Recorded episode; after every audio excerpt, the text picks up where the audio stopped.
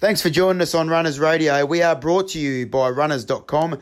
Runners Red Zone, we make you a better runner. And Runners Marathon Movement, we guarantee you marathon success. Enjoy the show. Previously on the deep dive with Brady Threlfall. We didn't start out to, to make money or to get a huge audience. We just, and we always tell ourselves that, that we do this podcast the way we want to do it. And if you want to listen to it, good. But we, um, yeah, we we just I don't know, we just get on really. We talk shit about running every week, and it's cool that people get entertainment out of it.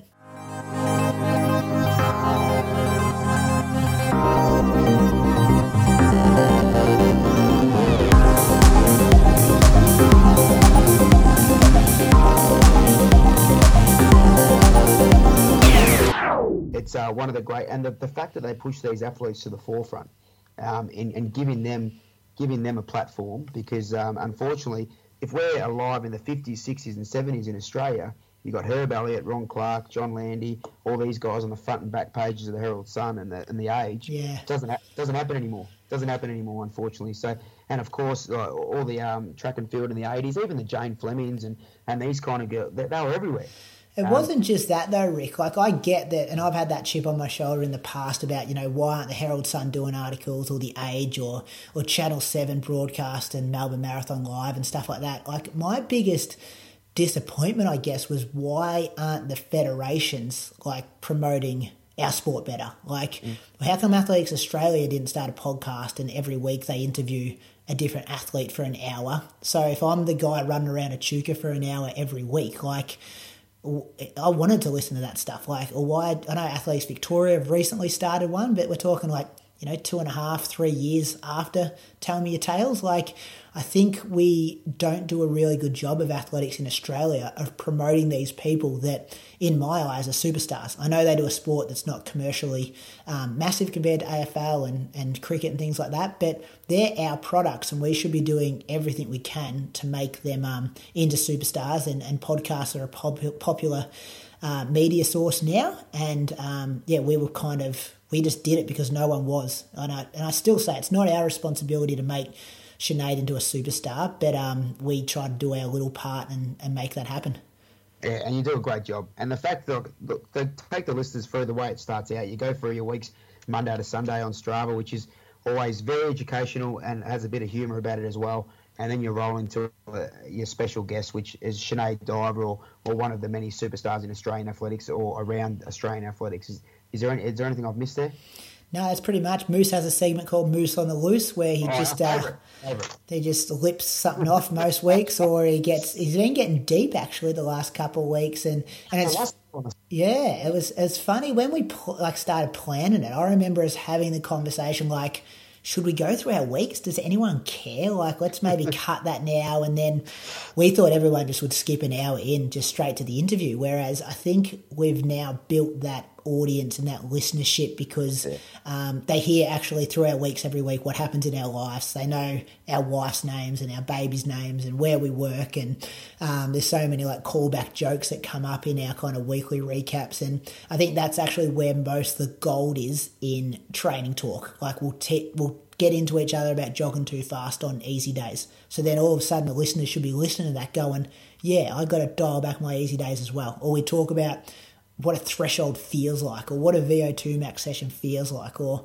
or what it feels like kicking down a long run like, and or we talk about you know practice and nutrition and things like that. And I think if you've listened to a big chunk of our episodes, I think you're going to be a better runner because of the stuff we we recap in our training weeks, and it's all real. Like we're not pro athletes who run at 9.30 and um, you know get a massage and have a nap like we're getting yeah. out there early trying to fit this in and we're missing days because our babies are sick and like it's yeah, sometimes it's crazy and we have we we let we're honest so we let the listeners know when we have shit runs and stuff like that and it makes them understand that it's okay to have shit runs now and then and yeah mix things up i'm rambling Mate. now rick you gotta you gotta pull me up no, no, you can ramble as much as you want, great man. Because I do love you. Got uh, most park runners need to know this stuff, but most park runners look at a two nineteen guy uh, like yourself, mate, and think, well, he must just be a superhuman. He must just be a pro. And they get on. They hear your laid back nature. They is it young Huddy? Yeah, yeah, Hudson. Yep. Congratulations on that too, bro. Thank you. So, yep. Uh, young Huddy. So I, I forgot your wife's name, mate. Carly. So Carly and Huddy, they hear about that. They hear about Huddy being up all night. You having to go into school and work and trying to fit your double in, which is just not, not going to happen today. That's what happens to all of us every day. So to hear that Brady's going through this and, and Croaks is crook and doing this stuff and, and Moose has got one of his five houses and had to travel around to one of his five uh, residents and, and work in the, the road in Ballarat to Anglesea. It's great. It's, it's just normal. It's just normal people having a chat um, and really educational, which I love. And and just great banter. So you've done super, mate. You should be really proud of that. Yeah, thanks, mate. And it's really good to read like the reviews that come in at iTunes and people that slide into our DMs and um, because really, like we do a very basic show. Like as I said, it's it's three guys. We get on Skype seven thirty every Monday night. We record it for an hour. We upload it. We add an interview on the end. It's um, it's not a lot of you know sophisticated thinking, but it obviously resonates with a lot of people in a lot of ways, which we're really grateful to have that kind of a community we've kind of built. Just a question I just made up then. Um, tell me, is, is there anyone, uh, you're a big student of the sport and the history, is there anyone uh, from overseas or, or, or, local that you've interviewed that you just you couldn't believe you were you were interviewing? Yeah, I interviewed um, Bernard Lagat at, oh, at the, yeah at the Gold Coast Live as well. So um, so we did a collab with Maurten, and he was there to run the run the Gold Coast Marathon. Um, and yeah, they pretty much contacted us saying, "Hey, Bernard's going to be here as a Maurten athlete. We want the Inside Running podcast to be involved in a way." And so, so having a live crowd's something different as well. Like I'm sitting here in my hoodie, got a microphone plugged in in my kind of uh, study, talking to you, and and we're creating similar kind of content that um, you know what happened that day. It was only it was probably about sixty or seventy people there for the for the interview, but you've got a microphone. He's got a microphone, and you know you've got to a you got to entertain the audience, and b it was getting recorded, so it was going to be on a podcast, and you want to make it real as well. And like a guy like that, actually, those ones are they're fun because they're because the people you're interviewing are so good they want to make you feel comfortable. So they're giving you long answers. They're having a laugh with the audience. Um, they're bouncing off your energy as well. So you get nervous before those ones, but then when you start them, you're just like, oh, Bernard is like a stand-up comedian. Like it's it's making my job very easy here.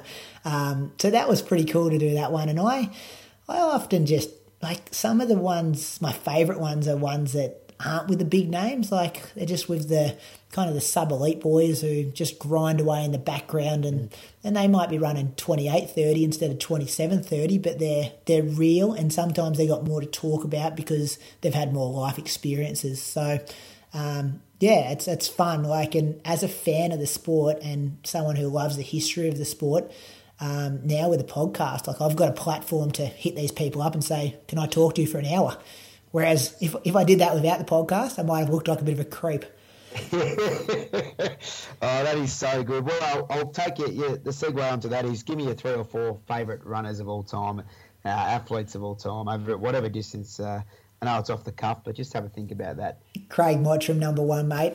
Growing up in uh, you know the early two thousands, getting into running through to kind of like two thousand and fives. There, that's um, yeah, by far my number one runner that I was just loved watching how he just threw it down to people and he made running super cool. Like as a kid, like everyone wanted just to be Craig Mottram who was involved in the sport. And we were just talking off air before, and I was saying how like your interview with him, the three part interview, it was just it was fantastic. Like it was one of my favourite bits of running media. I wish you told me you were doing that because I would have bought it off you. I reckon I would have just said, "Hey, Rick, we'll give you money for that. We'll put it on Inside Running," because it was one of those interviews that I don't think we could do a better job at. Like he was obviously so relaxed with you.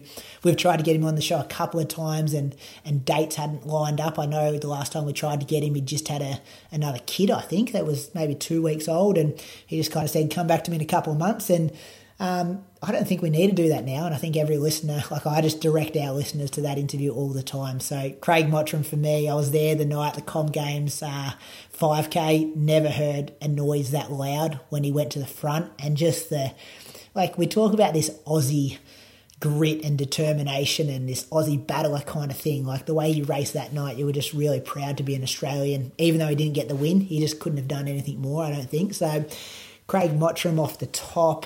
Um, I guess like the Deek and Monas, like I was probably a bit young where I missed them absolutely dominate. Like I um I was probably more the troopy kind of era for, for people to look up to over the marathon. But when you look more into those guys like, you know, Deek, Mona, Troopy, Troopy's pretty loose these days though, isn't he? Like I listened to his uh, he, does, he doesn't uh, he doesn't beat around the bush troopy like I listened to his two part interview as well and, and Moose actually interviewed him when he was over in Boulder last year and I think I think Troopy is now the guy that you know we look at in a way, and I think like this is getting political, but there was probably an era in athletics in Australia where you couldn't call stuff out because all of a sudden you might not be getting picked on teams and stuff. Whereas I think Troopy's got to that stage now where his running days are behind him and he can be brutally honest and, and call things how they want to be called. And, um, you know, he doesn't mind, you know, chucking a few people, um, you know, getting him in trouble and calling things out, which I think is really good. And I appreciate his honesty and things like that as well. So he was good.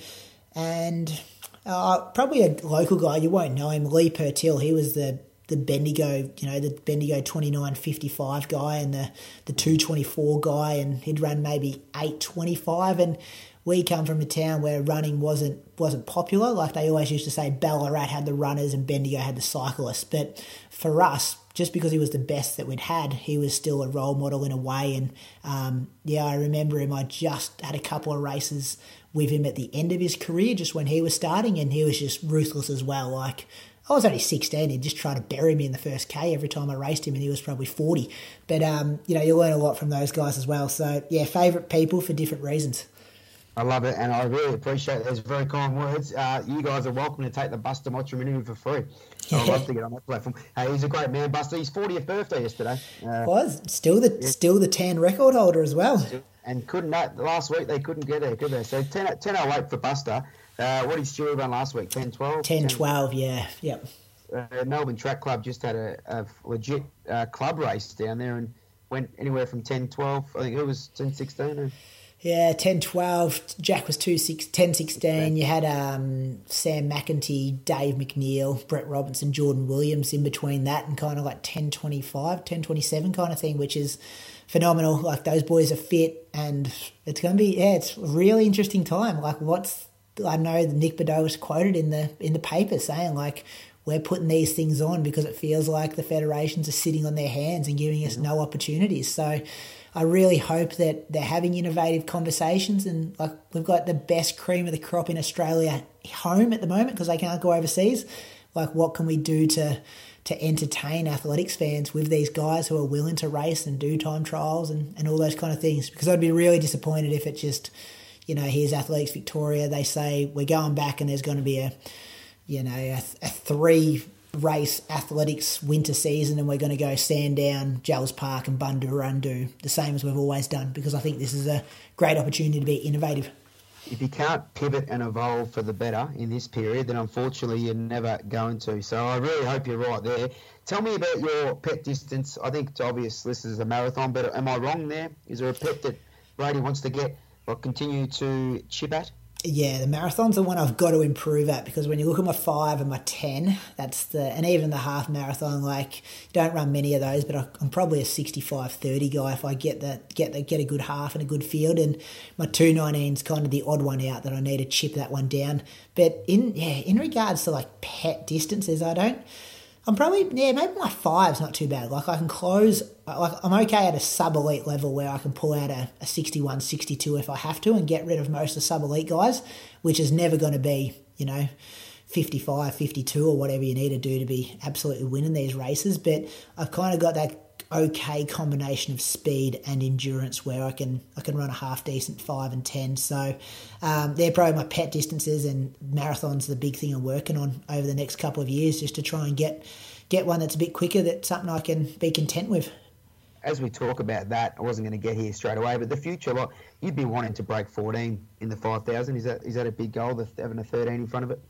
Not really, because I um so my PB for like six years was like fourteen nineteen, and it, that was one I was really content with, and I thought, you know, that's probably that's probably me set now. Like I don't need to go much quicker. And, and then when I ran fourteen oh nine, I thought, oh, that's cool. Like that's I'm even more content with that. But mm. yeah, then you get start having those you know thoughts in your head about yeah thirteen fifty nine would sound a whole you know you start saying you're a thirteen minute guy there don't you? so um, yeah, it, it, it has and it's something I'll keep training towards, but it's not something that if I don't get I'll be too disappointed. Whereas the marathon, if I finish up and you know, 219.53 is my time. There'll be a bit of, you know, in relative terms, I'm not going to let it ruin the whole rest of my life, but there'll be a bit of me that is a bit disappointed that I couldn't get that a bit quicker.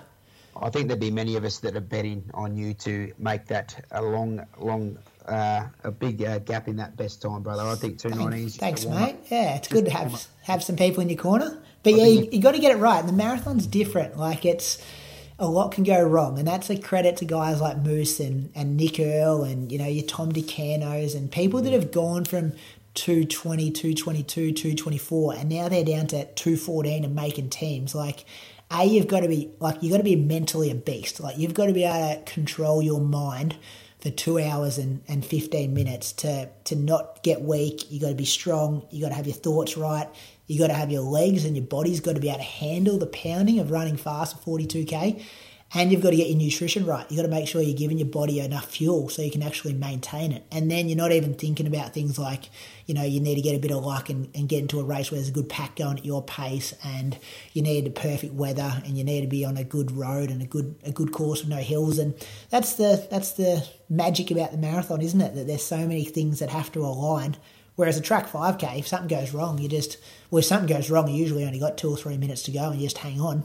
Mm. Um, whereas, and you can just do another one the next Saturday. You can probably do, you know, 15 good 5Ks a year if they, um, if they put them on. But yeah, getting the right marathon, you know what it's like. You kind of do a 15, 20 week build up and then something go wrong in the day and it's all, it's not all gone because you use it for the next prep, but yeah, you miss out on kind of cashing in those chips it is the beautiful distance, and like the, the, the, mile and the marathon, there's something so special about both of those. And the marathon is is just a beautiful thing, and to get them right on the day is one of the more satisfying things in life. So I got no doubt you're a you're a I'm, I'd only be guessing, but you'd be after that low 214 type thing, and, and then some probably. You've got another 10, 15 years at the top as well. How old are you, mate?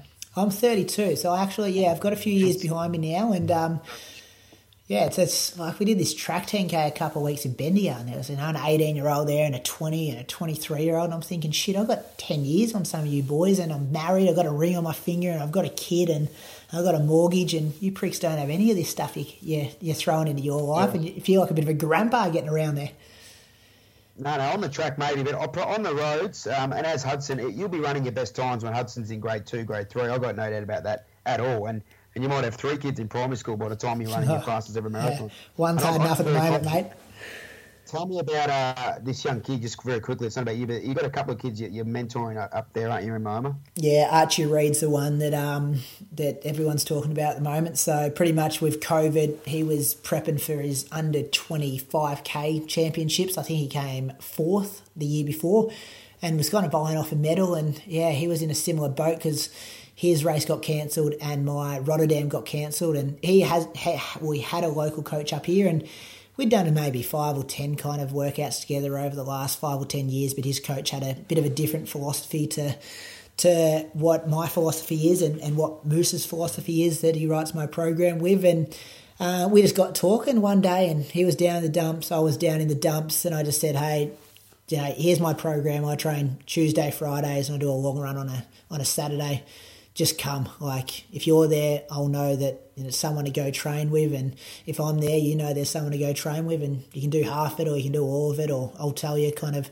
you know, the tips about how you should feel in some of these workouts and stuff. And that was 12 weeks ago, and we've been training together pretty well, and he's kind of jumped into this system and. Um, he went from pretty much a 1445 5k PB he had, and um, a couple of weeks ago ran 29.38 on the track for 10k so um, yeah a different system for, of training has really has really worked for him and it's been good for me to have a training partner and good for him. And um, usually with my coaching I, I stay away from juniors. I, I don't tend to you know I get a lot of emails about my son's 13 and loves running and runs six times a week and we think he's going to be good and I kind of just say you know, specialise in everything and then give me a ring when he's 18 kind of thing. Like I don't, I don't like that Love you it. know, especially when people make Vic teams and they're walking around school in all their Victorian gear and they're they're up and about because they came, I don't know, fifteenth or something. And I just have my own experience of that, and I know that very rarely, like I think some of them, like you look at the Gregsons and the Brett Robinsons, like the very best of them turn into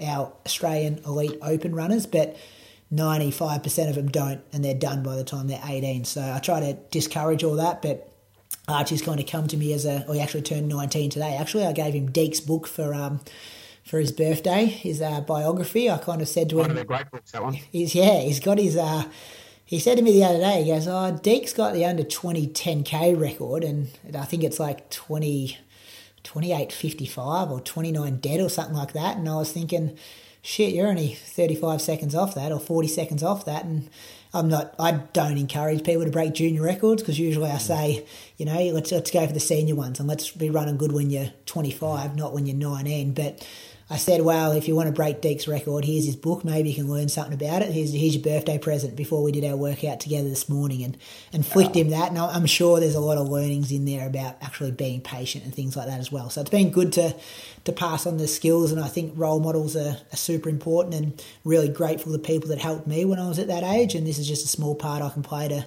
uh, pay it forward in a way. Uh, so good and happy birthday, Arch. Uh, obviously not listening in, in live time, but hey, Archie Reed, is that right? Yeah, that's correct. Yep. Remember, remember that name, listeners. But it's funny you say that, mate, because I took my young bloke for a jog just today, and like footy and soccer and all that stuff's coming back, and I had the exact same conversation with him about the exact same stuff about not specialising in anything, but especially endurance sport until you're at least 16, 17. Yeah. At the very at the very least, and and um yeah, no, no good can come from from from that. And I tell you, like you like you said, I reckon two two percent or under from that state and national carnivals go on. So that's not a real big. I don't want to be on those on those odds. That's for sure. Um, and you want them enjoying the running for the rest of their life, which is a big thing. I loved Moose's top six philosophy. Enjoyment has to be number one. Yeah. Um, and I've said if they're not enjoying it, then if, if you're a parent listening to this and, and they're not enjoying it, or they you think they're not enjoying it, then uh, try to tinker with things a little bit. Tell me about your favourite workout, Braids.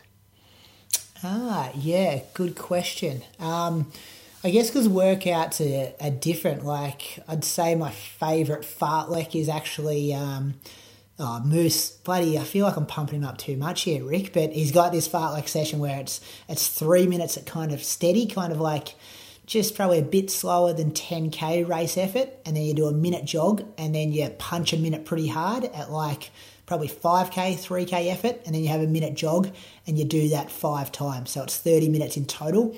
And it, I, I like punching the minute hard because it's only a minute. Like you get tired and you look down at your watch and you're up to, you know, 48 seconds and you just got to hang on. And I then like getting back to the steady stuff because it feels like you're almost running pretty comfortably, but you're really running like three minute K pace. Um, so I like that one, working through the different gears as a fartlek. I like the longer um, longer reps as well, like things like 3K, maybe 3 by 3K reps with um, 500 meters jog or float between it, kind of like half marathon effort, because you always feel like it's funny. I was just talking, thinking about this this morning. That threshold work when you're you're running a pace which you can hold for an hour, but you've only got to hold it for maybe two or three or four k. But you just it's it's a weird feeling when you're on that line. Do you know what I mean? Like you've done a stack of running, like it's it. yeah. threshold velocity, critical velocity type pace, and yeah. that pressure. Yeah, yeah, I love it. I remember I, I read Bob Larsen's book a couple of uh, months ago, and he talks about this like this zone before it was probably even called like threshold zone, but where you you you're there, but you're not stepping over it, and it's just like I, I, I have got to appreciate it more because I'm going to be you know, makes a lot of sense. Yeah, I'm going to be old soon and look back on this and go like this morning, for example, we did um, two 12 minute efforts at threshold. So we're kind of running at 306, 305 pace. So you're covering the ground quickly, but at the same time, you're fully in control and you feel smooth. And it's just, I enjoy those workouts because you know if you had to, if someone said, "Hey, here's a million bucks, go punch a, a 250k to finish off here," you could do it. But at the same time, you just you're in that flow state almost, and it's like you've got running by the neck and you're in control. It's not. Yeah, I don't know. I hope I did a good job of explaining that. So, no, and it's uh, just look, from a physiological level, it's great to, to push back and buffer and push back threshold. But you're right, it's just that neuromuscular thing of just being able to feel that pace and feel confident and good and just continue to work on it and work on it. And you don't have to throw it in every week, but it's great to throw in a couple of times a month. It's it's brilliant, and there's a few coaches around the world that do it really well. Tom Schwartz does that one really yeah, well as well. Yeah, but there's there's a few that are just brilliant, and I've loved that kind of stuff for years as well because I think it cops a bad rap as like a grey zone type rubbish. But I, I, I, disagree. I love it. I throw it in regularly. Yeah, yeah, no, it's such a good one. And I think it's safe as well. Like, you know, you start jumping into VO2 or you can start jumping into kind of like track work kind of thing. All of a sudden you've got that nagging Achilles or you've got that risk of pulling a calf, especially for like an older athlete. Like I know as a coach, I would much rather give someone um, threshold and tempo work and a lot of it to make them tough as a tough as a bull instead of like risking it with some quick 200s or 400s. Um, yeah, because you know, in a way, a lot of the guys I coach as well, they don't need to drop down to to 3k race pace because they're working on their marathons or their half or their or their 10k. So strength is our number one component that we want to improve with them. Perfect. Anything else, mate? Hills? Yeah, no. Well, in Echuca Moama, we don't have any hills. Like literally, there's um, there's no hills in the whole town, and we've got to drive like 25 minutes out to the Barmah Pine Forest, and we have one hill there, and it goes for about 45 seconds. So Moose will give me like one minute hill reps, and I have to like just sprint an extra 15 seconds off the top of it because the hill ends too soon. So, and I'm not I'm not great at them because I rarely run on them. So definitely not hills. And I do I do still enjoy getting on the track though. Like something about when you get on the track and it's got that smell of that kind of um that surface, and you know you start punching some quick reps, and you just feel like you, you feel like these guys you watch on YouTube. You know you look nothing like them, but you, you try to tell yourself you do. But um, there's something about you know taking a bend quick and kind of just working the straights and things like that as well. The track is a magical place. I do agree. Tell me, tell me about the uh, the industrial park. Yeah, the Moama Industrial Park Estate. There's, this has to be the more famous industrial park in the nation. I'd, I'd suggest. Yeah, yeah. So this is a place like it's uh, pretty much like a, a two and a half k blocky. So um, you know, we got got right angle corners, and it was a place where I was looking for a location to do like long marathon sessions where you're not going to get hit by a car. Um, it's quiet. You're on a good road surface, and you can kind of control the splits because you know you know uh, where they are. And um, yeah, I, started going out to the Moama Industrial Estate in the road to Berlin days, I think. I go out there and I like, don't tell the local council, but I like spray painted gutters and stuff so I know where all the K markers are out there. And I used to go out there and just absolutely murder workouts. Like I'd put them on Strava and people be like, man, you're fit as. And I'd tell the boys on the podcast, like, this is like, you, you're flying kind of thing. And then this was before everyone realised that GPS data um, is a bit sketchy when you're taking right angle kind of turns. So, um, yeah, the boys give me shit all the time when I have a good workout because they think I've done it out there. I've done less and less work out there, but um, yeah, I've punched some great workouts on paper out there. I'm not sure how accurate they are, and and it's like this is like total country kind of spot. There's like factories with pit bulls in the in the yard that come up and bark at the fence, and in summer you'll get snakes. Like you'll just be um, you know, you'd be running out there and the snake would have got run over by a truck or something. So there'd just be a dead snake in the middle of the road. And like, even it's pretty disgusting actually. Like the, the truckies, like you'll see bloody needles on the side of the road in the gutters and stuff like that, that have chucked them out on, on their kind of, um, on their truck runs and stuff like that. So it's fucking yeah, you got to be pretty tough to be running out there. The boys think it's this you know well manicured road that's super fast, and it is. But there's also other challenges, and it's because there's just like a like the straights out there are probably about I don't know 800 meters. So if it's ever windy, like you run into headwinds or you got good tailwinds, like it's it can be a prick of a place to train as well. No, it's you're not painting a picture of uh, Colorado or, or Oregon. I'll, I'll, I'll, tell you, this is real blue collar, mate. Yeah, real blue collar, but we know we know you're blue collar. I do love the toughness chats between the three of you. Who's who's got a tougher training environment? That's oh, magnificent. Oh, I'm by far the busiest guy. Like these, like I heard Moose talking the other week about how he reckons he's the busiest guy. Like this is a guy I've never seen him upload anything on Strava before about eight a.m. Maybe seven thirty. Like I'm starting work at eight a.m. most days. I'm out there in the dark and I've only got one house, not two houses. Like, you know, he's he's got the best shoes, the best watches, the massage guns. He's got no kids. His wife does every single thing for him. You know, he's never cooked a meal. Never cooked her a uh, meal no, once. Would, would not surprise. it would not surprise. Yeah. And now living down the beautiful coastal Anglesea, yeah. which is just a bit of uh, the bright the Brighton of the Surf Coast. Oh, I can't believe when he dropped that the other day. I'm like, what? You've got two houses. Just how's that? Paying houses on paying rent on two different houses and just sure. just oh, I can't think of another Australian distance runner who has it as good as Moose. I don't think so. We, we did. Uh, he did make an exception, so he doesn't only work Thursdays. Or Me and a few other blokes in the in the game went down and visited him on a couple of Thursdays ago.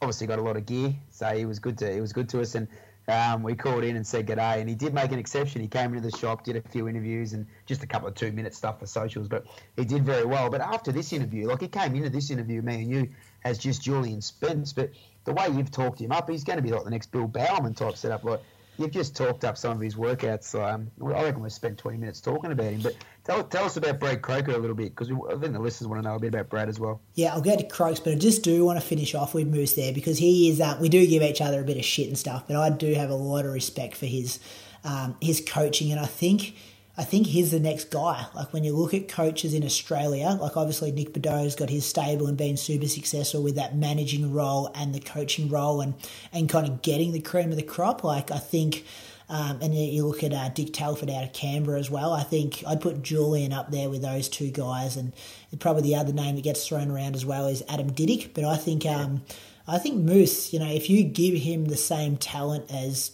Didyk's got and Nick's got and Telford's got um, I think he could do some amazing things with that kind of talent. And I think look what he's done with Ali. Like, like I, I get on my high horse all the time saying I'm the fastest guy he coaches. Like I'm the I'm the I'm the king of his kind of coaching stable at the moment. I've got all the PBs, but I think yeah, the big dog. If you, you gave him a Jack Rayner or a or a Brett Robinson or a Gregson or a Collis or um, you know, those guys that are over in South Australia and up in Canberra as well. I think, you know, Athletics Australia need to start thinking about how do they how do they invest in this next crop of coaches? And I definitely think he's got to be, um, you know, one of those guys because he's well read and he's got some great philosophies on it as well. So yeah, good coach and and Brad, Brad's a you, you touched on it before. Like we're all different personalities, and I think that's why the show works. And Brad's um Brad's probably I have even though Moose writes my program, Brad and I are probably more similar than Moose and I. Like we have a bit more of a, a, kind of I guess friendship kind of connection a bit. Like we've we've gone away for a couple of races together in the past and got on the beers and because we've both got kids and we're both school teachers, we've got a bit more in common and, and probably talk about like Moose hates it when we talk off air about kids and school and he's just like fucking start the show already. Like, like I don't care about this stuff. Whereas Brad and I um, we get along quite well and, and similar kind of upbringings as well. And I um, is a guy I really respect because he just doesn't give a shit. Like he does what he wants to do, and he he doesn't want to go to work and work full time and never get to see his kids. So he kind of works as much as he needs to, and then he gets to see his kid all the time. He does, you know, kind of little stress where he has to, um, you know, do a job he doesn't enjoy, and people get into him about running too fast on his easy days, but he likes to do it. He, he feels good when he does it, so so hats off to him. And he doesn't let people in the Strava comments or on social media affect him. He's just like, this is just what I do. And he, similar to me, kind of probably keeps a bit of a low profile. And um, yeah, like a, a, a close friend now that you wouldn't have thought when you. I remember meeting him up at the Gold Coast. We ran the half marathon together and then cooled down around the swimming pool there. And then yeah, all of a sudden it's it's someone you really kind of uh, cherish their cherish their friendship in a way. So yeah, he's an interesting cat and a and a wealth of knowledge as well. Like he um, you know, he could be a successful coach as, as well, just how I'm talking about Moose and, and knows a lot about the sport in a way. And and people often say to me like, why did you choose Brad and Moose to do do the podcast with? And I think I just fluked it. Like we've we've got I picked the right two guys because we've got good chemistry and um, and they're different for different reasons. But yeah, really good fellas. No, really well said on both, and and both, both exactly what you said comes through, and it's a beautiful the relationship you got with both of them. But yeah, that Croaks is stuff that I wouldn't know, and the listeners wouldn't know either. So, or the listeners to this show. So, really, really well said. All intelligent men and all running nerds, which we all love. Mm. We love running nerds on this show, mate. Um, magnificent work. Tell us about your. I guess this is a hard one because we just said how you, we believe how much you got left in your career. But what's the your, your greatest achievement to date, or something you're most proud of in the running world? Obviously, you got your, your beautiful wife and, and Hudson, but and the show and other stuff, but purely from a performance and athletics point of view. Um, I'd say the 10k at Zatopek, like the 29.34, just because I I I ran thirty oh six in my first Zatopek, and it was. I remember driving home that day going 30.06, good. I got more in the tank. Like I'm going to be a 29 minute guy pretty much the next time I run a 10k. And and um, I remember going to Launceston 10k and then running like 30.05. And I was like, oh, I'm nearly there, but I'll just get it next time. And I went back to Zatopek the year after and ran maybe like 30.17. And then I went to Sydney 10 and ran 30.11. And I went and ran the Steigen 10k a couple of times and would run 30.15 and 30, 30.09, I think, one year. And and it just turned into this big thing about, oh, maybe I'm never going to be a, a 29 minute guy. And then I had a couple of really poor years. I had had some low iron and um, and even in 2019 around the Gold Coast 10 in like 30 45 and then the Albert 10k in like 30 48 and and to be honest with you Rick I thought my time was was nearly done and then um, made those changes with Moose. I got my iron sorted, ended up getting an infusion and getting that up to a up to a, a marker which was which was healthy, and then rocked up to Zatopek and kind of turned my running the direction I was going around a bit and, and ran 29.34 and I just remember being so happy because it was something that I really worked on for five or six years and I was proud of and I was I was happy with how resilient I'd been and, and chipped away at it for a number of years and it probably proves that you know, things don't go right at times and you just got to keep showing up and, and working on that. So the, the, the 10K and that Zatopek, because Stewie broke this trained record that day, like it was a special race to be a part of for that reason as well. Um, and and because we had the podcast, like we had listeners standing every kind of like 15, 20 meters and they're on the track. And, and because you're running 25 laps, you get to run past them every lap and they're cheering mm. for you.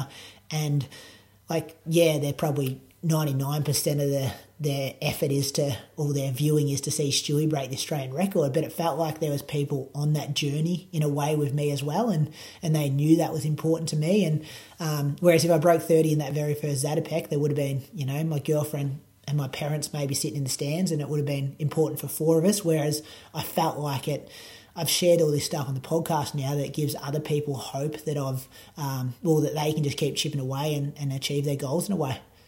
That's a great answer, mate. And like you can take a lot out of that, listeners, because like it sounds like when I read Brady's times out, all these wins at uh, Melbourne, Run Melbourne, and Vic Marathon champs, and top forty at Berlin, and top fifteen. Is where was that Nobeoka? yeah, that? Nobeoka. Yeah, you got it right so, in Japan. So, so all all these amazing achievements, and we still got so much to go. But it's the it's the stuff you don't see, and that's what we often say. And and people like Deek did it really well. No one sees the hard work, no one sees the down times. But the podcast has, has opened people up to that kind of stuff. So your, your last what ten months, maybe eight to ten months have been have been somewhat brilliant because of of the work and the other stuff you've put in. And those downtimes, uh, people know about them because you, you were sharing them every week. Yeah, and I think in this social media world as well, like we only see the good times, and I think that's something, that's something that the podcast does well. That we like, you know, sometimes we're tired and we don't want to do the podcast, but we show up every week, which is pretty similar to you know how you got to be consistent with distance running and training and all those things. And sometimes you don't have good ones. Sometimes we don't have good shows, and we get off air and we just go, oh, that wasn't that good, but it was better than um, better than not having a show kind of thing. And um, I think it's important that, and I'm, you know, you probably look through my Instagram. It's just a whole lot of pictures of me, me running well. And I, I, in the past, maybe haven't shared on social media the bad times because there's, yeah, I went through a couple of rough years there where I wasn't sure what I was going to do in my career, and um, you know, struggled with that low iron and was kind of low on confidence. And um, yeah, I think it's important that we talk about these things because it's not all sunshine and rainbows no, just continue to show up. And unfortunately, I can continue to show up in anything in life and anything you do. But unfortunately, our social network has has sent that too far skewed the other way, which I do agree with. But that's probably we'll go off on twenty minutes on that convo. Mm. It's it's it's, it's going to be um, we're, we're, people like you are changing the game, and that's what we. We love as purists of any sport, just to be able to change the game. We'll, we'll go a few quick fires. We'll go a few quick fires, and then we'll just tell us about the future, and we'll um, we'll go from there. Tell us about the three three blokes or, or ladies or people that you'd take on on a uh, running footy trip? Running footy trip. Oh, footy. Um, yeah, yeah, okay. So we've got this like little side project on our um, on our Patreon for like Patreon supporters. It's called like the Road to Nowhere, and uh, Nick Earl, Ali Pashley, and Joel Tobin White are on that podcast, and they're the same thing. They've kind of got this chemistry, chemistry where they really gel and they just giggle the whole way through it and talk shit and just rip into each other. And Joel in particular, like he's like got these one liners and this sense of humor. And like for someone who produces the show, I'm always kind of looking out for talent. I think he'd be a very funny guy to hang around for. Um, for 24 hours on a footy trip, especially he gets he drinks a bottle of wine before he records most weeks, so he's pretty good at handling his alcohol. And um, yeah, yeah, pretty funny there. So Joel Tobin White would be on there. That's a lock. um, who else? Sorry, mate, I'm just coughing at the same time here. um, who else is good on the beers? See, Moose is like obviously in that interview you did with him, like he can't handle his beers because he just started talking rubbish for the whole last hour of that podcast. Croak, yeah. he was right with Croker though. He just yaps the whole time. He gets, he can't handle his beers either. Like he's uh, he's not he's not that good either. Um, uh, Zach and Newman, he works on our show with our marketing kind of stuff, and he's one of our coaches that run to PB as well and business owners. But Zach is the guy in Melbourne who knows everything and anything about Australian distance running. So he'll always give you the gossip. Um, he know, he's kind of the guy that's training with Mottram's group for one week, and then he's he's Matty Hills' training partner, and then he knows what's going on at Nick Bideau's group, and then yeah, he's always he'd be good to get on the beers because I reckon he's got some good stories that he'd be able to share. And then, very good. Can you remember um, Alan Shields from the pro days? The old the old Scottish guy. He was, well, he's not the oldest. Probably, yeah, yeah, yeah, very vague. He just he was up here a couple of weeks ago in Echuca on a holiday, and you run with him, and he's got this like Scottish accent, and he's just he just sinks beers all the time. He talks about his craft beers and stuff, and a lot of listeners won't know him, but he's he'd be good to sit down with drinking beers and and taking him away as well. I reckon he could fight too. So if we got in trouble, he'd uh big kind of Scottish lad. He'd be able to start swinging at people. That's a great answer. You always need a good Scotsman who can fight in, in, any, group, in any group. Well, tell, tell us about the Sticks Brewery while onto that because I've got in front of me a uh, St Andrews Six Furlongs Pale Ale, which one of our local brewers down down the peninsula. Tell us about your Sticks Brewery and how that all came about. It's it's a, a common kind of thread at the Inside Running podcast here that um, we were just on air. I think Moose had done another podcast, and they, whoever interviewed him, they had a beer sponsor, and then we were giving him shit about how he went on another podcast, and and he goes, "Nah, they're good. They had a beer sponsor," and then he kind of said, "How come we don't have a beer sponsor?" And then I'm like, "Yeah, well, how come we don't have a beer sponsor? This is bullshit. We're the best, you know, the biggest, most downloaded podcast in Australia for running, and we don't have a beer sponsor." And then an email come through the next day from one of our listeners who owns a brewery, the Sticks Brewery up in Newcastle, and said hey, let's start talking about the uh, finer details about how we can make this work. And uh, it's been cool. They've actually designed, we've got our own beer as well now, the Inside Running Pale Ale. And a lot of our listeners obviously um, want to support them because they support the show. And yeah, they come up with like a running series of, of beers. They've just re- released like a Strava IPA just this week, actually. It hasn't arrived yet. And they've got a a, a, beer called the Positive Splat, like a reference to the Positive Split, and that's yeah, it's kind of fun and it's it's just kind of a cool little thing that comes with the podcast and.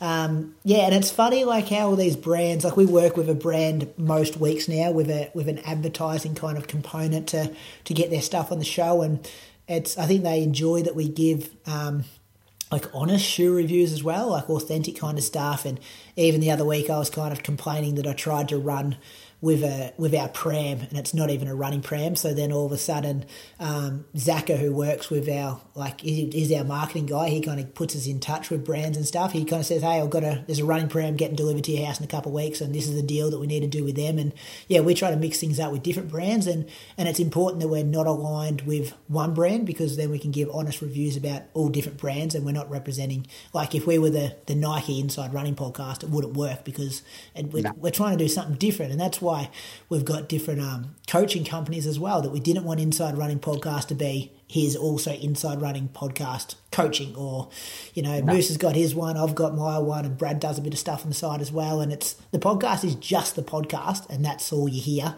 And then there's other avenues to it as well, um, you know, personally for us. So, yeah, that's how that come about. And well, you often hear one crack open on air at some stage, and um, yeah, and they're always like most of them are like seven and eight percent. So there's, there's, there's moments in the show where you can tell when they're really kicking in and things start to get a bit loose.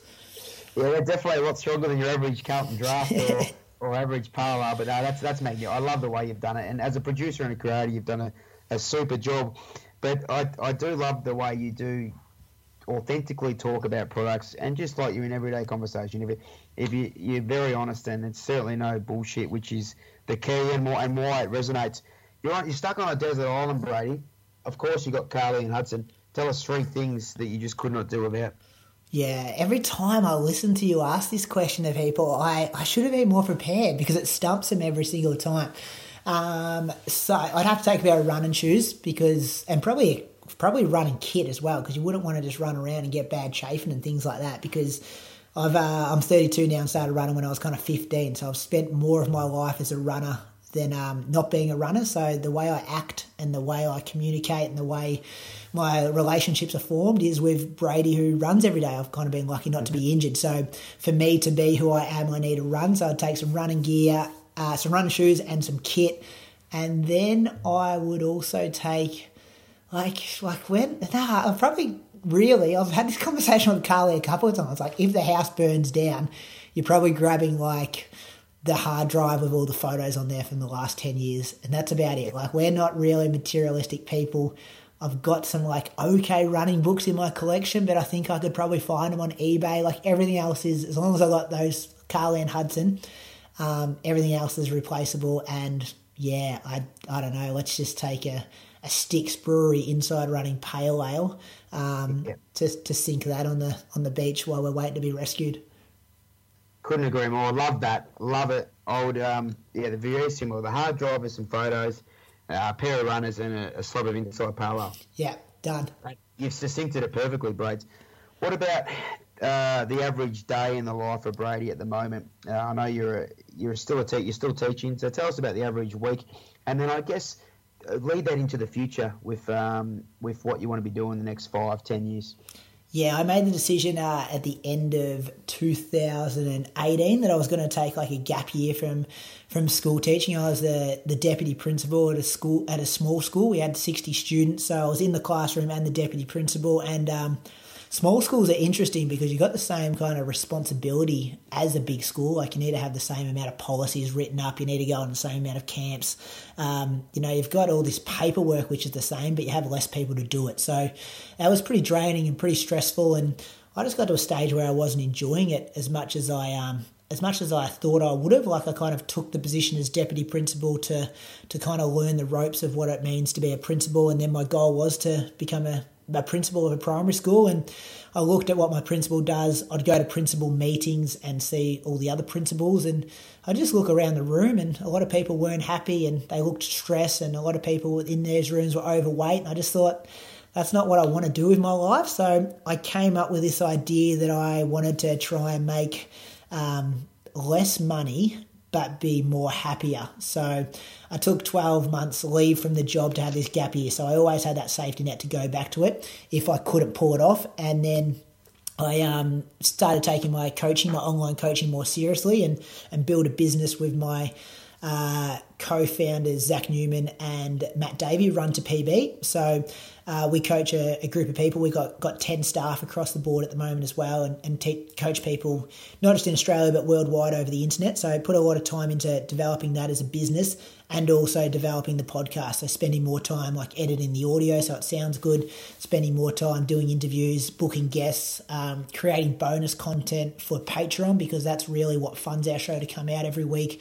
Um, working with people like Sophie Ryan, who who comes on occasionally and, and she'll interview and give us connections with female guests, because that's something that with three male hosts we were um, aware that we didn't have those connections in the female running world. So she's kind of a part of our staff now as well. Putting Zaka on, as I said, to to work with marketing stuff. So a lot of my week, and then I still do emergency teaching. So I'll do two or three days a week where I'll go in and uh, do a casual teaching day. I'll get there at eight thirty I'll leave at three thirty. Um, I'll make my two or three days of, of a pretty decent wage for what I kind of do, which keeps me afloat. And then the rest of my stuff is is running related, and it also means that I can I can run at decent hours myself, where I can you know get out and, and do a workout. Maybe still usually pretty early, but it means I can be more present and, and see my little fellow grow up and, and help Carly around the house as well. So a general week would look like two days, two or three days teaching um, one day maybe writing programs, and then one day doing podcast production stuff. But of course, you know what it's like. It doesn't. Sometimes you're doing stuff at eight o'clock at night, but then you're doing nothing at two p.m. in the afternoon. It's a very flexible kind of work uh, a work week and running, you know, 150, 160k in there as well. That's that's very good. So that's spot on because too many people unfortunately get it mixed up. And in 2020, I think it's the potential there, especially the last three months, to really put life balance up at number one. And um, well, you, you, come into this world with nothing and you leave with nothing. So oh yeah, you, you, and what? to... yeah, and sorry to interrupt. And what does everyone want when their when their time's up? Everyone wants time, and we spend out. Like I remember sitting there, like these next, like I'm 32. My next eight years, I'm going to run my best times my son's going to grow from a from a newborn to an eight year old, so it's going to be the best. Eight, Well, not well, they're all going to be good years with him, but it's going to be a very special time to to see him walk and see him talk and see him at his first day of kinder and school. And like this is this is my you know bread and butter for the next eight years. Like this is what i i don't like i make half the amount of money now than i used to but i live life now on my terms and i get to get to train hard. I get to do stuff that interests me. Like we like this is what we're doing now for an hour and a half. Like this is this is fun. I get to talk to people about running. I get to interview some of the best runners in australia and the world. And um, i think we get way too caught up in the um, consumerism and the materialistic stuff. And I've got mates who have got good houses, but then they sell their good houses and buy better houses, or they, they trade in their their great car for an amazing car, and it just means they're going to be working massive hours for, for forever to pay for that stuff when they don't get to see the important stuff. And and I'm ranting on here, mate, but that's when you ask me what's going to happen in the next five years, probably probably more of the same, to be honest. Like I like this lifestyle I've got at the moment, and um, yeah, I'm happy with the way everything's going. That's a perfect answer because you set yourself up now to not only the most important stuff is, is time with the kids and, and being able to experience those moments that uh, and, and just not being miserable every time you wake up and have to go off to a job you hate. I couldn't agree more. Uh, minimalism is king. I, I, do agree in that. And it, you know what? It makes better runners as well. So the fact that you're going to have the time to put in, you're one of these athletes that never breaks, it seems. So that's a credit to you as well. And if you have another five years of 150k weeks with specificity thrown in from the new Bill Bowerman, uh, Moosey, you will be, you, you, will just be, and I don't think my figures that I, I, I spoke out before, 214, 13, I don't think that's out of anyone's realm. And you probably, hopefully, you're thinking faster than that as well. So, but I didn't want to embarrass you and say 209.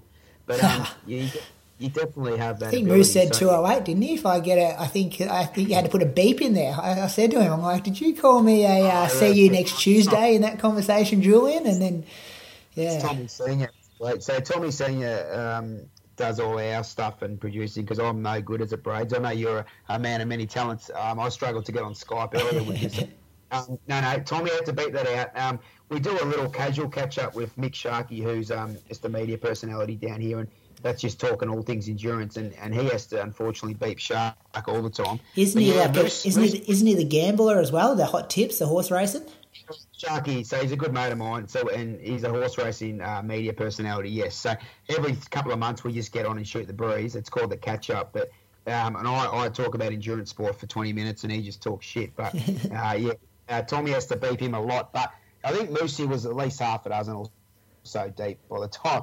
But he did. He said, if you've got more, t- uh, I'm not sure what he wanted. He, I'm not even sure where he was going because you, you are all ticker. But I think he just said you wanted to get he wanted you to get angrier. Yeah, he, he does. He thinks I'm too nice, and I go too fanboy and stuff, which I, I do. I, I credit to him. I think I he summarised that well. And then when I hear that stuff from him, I'm like, oh, I'll show him. Like it actually makes me more angrier, kind of thing. And he, he'll bring the best out of me as well. And he's got a he doesn't tell me much before a race, to be honest. Like he knows I know what to do, and if anything, I think his message to me last last week when we did a 10k on the track was just don't be a pussy. Like that was it. Like nothing about nothing about what pace to run, nothing about beat this. And then when I went down and ran um the Hobart half marathon, his advice was like win this race. Like that's it. So then you you have 18k in going shit. Who said win it? Like here we go. Start start kicking down. So simple is sometimes best for me with with race plans. Simple and clear because like you know everything about there is to know about yourself and your athletic performance. So sometimes all you need is four or five harsh words from someone someone that isn't you. Exactly. Someone, someone, so that that's so good. Well. I like. I really love the way you finish there, mate, with the the family and the stuff that's important. And I, I do I do think happy runners are best runners. Um, yeah, so and if you're enjoying if you if you're enjoying yourself and you're you're not always physically and mentally tired, um, then the results will come. And continuity uh, definitely um, breeds success. And you've had 15 years of, of brilliant running. And that's a credit to yourself. Um, I do implore the listeners, we'll, we'll hook up the links to Inside Running Podcast. It is one of the great shows um, in the podcast world. It's listened to by all listeners all over the world, Europe and the States. So it's a credit to these boys. Any last words, great man? No, thanks for having me on, Rick. It's uh, as I said before, doing fun stuff like this and talking running, and I know we've uh, yeah crossed paths a bit over the years, and and thank you for what you do for the sport as well, because as I said, I created this content because um, nobody else was doing it, and now it's good because we. I don't listen to our own show really, but um, I listen to the boys when they do an interview, and that's kind of my kicks. But you give me uh, stuff to listen to as well. Like I enjoy your interviews, and I know recently, like the Troopy stuff, the Mottram stuff, the uh, the Moose stuff. I know it's uh, it's cool that because we're all fighting the same fight, like we're not, you know, people might go, oh, you're getting competitive with these other podcasts. Like, we're not. We're just trying to bring the best out of um, each other to promote distance running, and we all want the sport to go in the same direction. So, the more podcasts, the more online coaches, the more documentary teams, all those kind of things that come into the sport, the better the sport's going to be. And, and I think it's good because we're rattling the cage of old school athletics media, and we're kind of saying, hey, that's not good enough. We're going to have a go at it ourselves.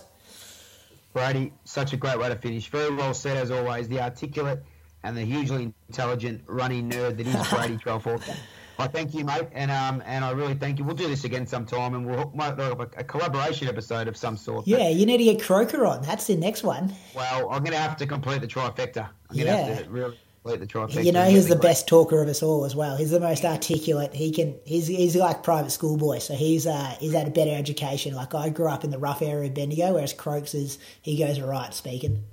He's a really good speaker and he knows his stuff about running. I know, I won't be able to talk about Canberra Raiders. I'm not much of a league man, but we'll we'll cross that bridge when we come to it. I think Croaks might have to come on next month. But listeners, thanks. You just heard of Brady Threlfall. He's one of the great men in life. So please follow his journey and follow the Inside Running podcast as well. Listeners, do something today that's going to make you much, much better tomorrow.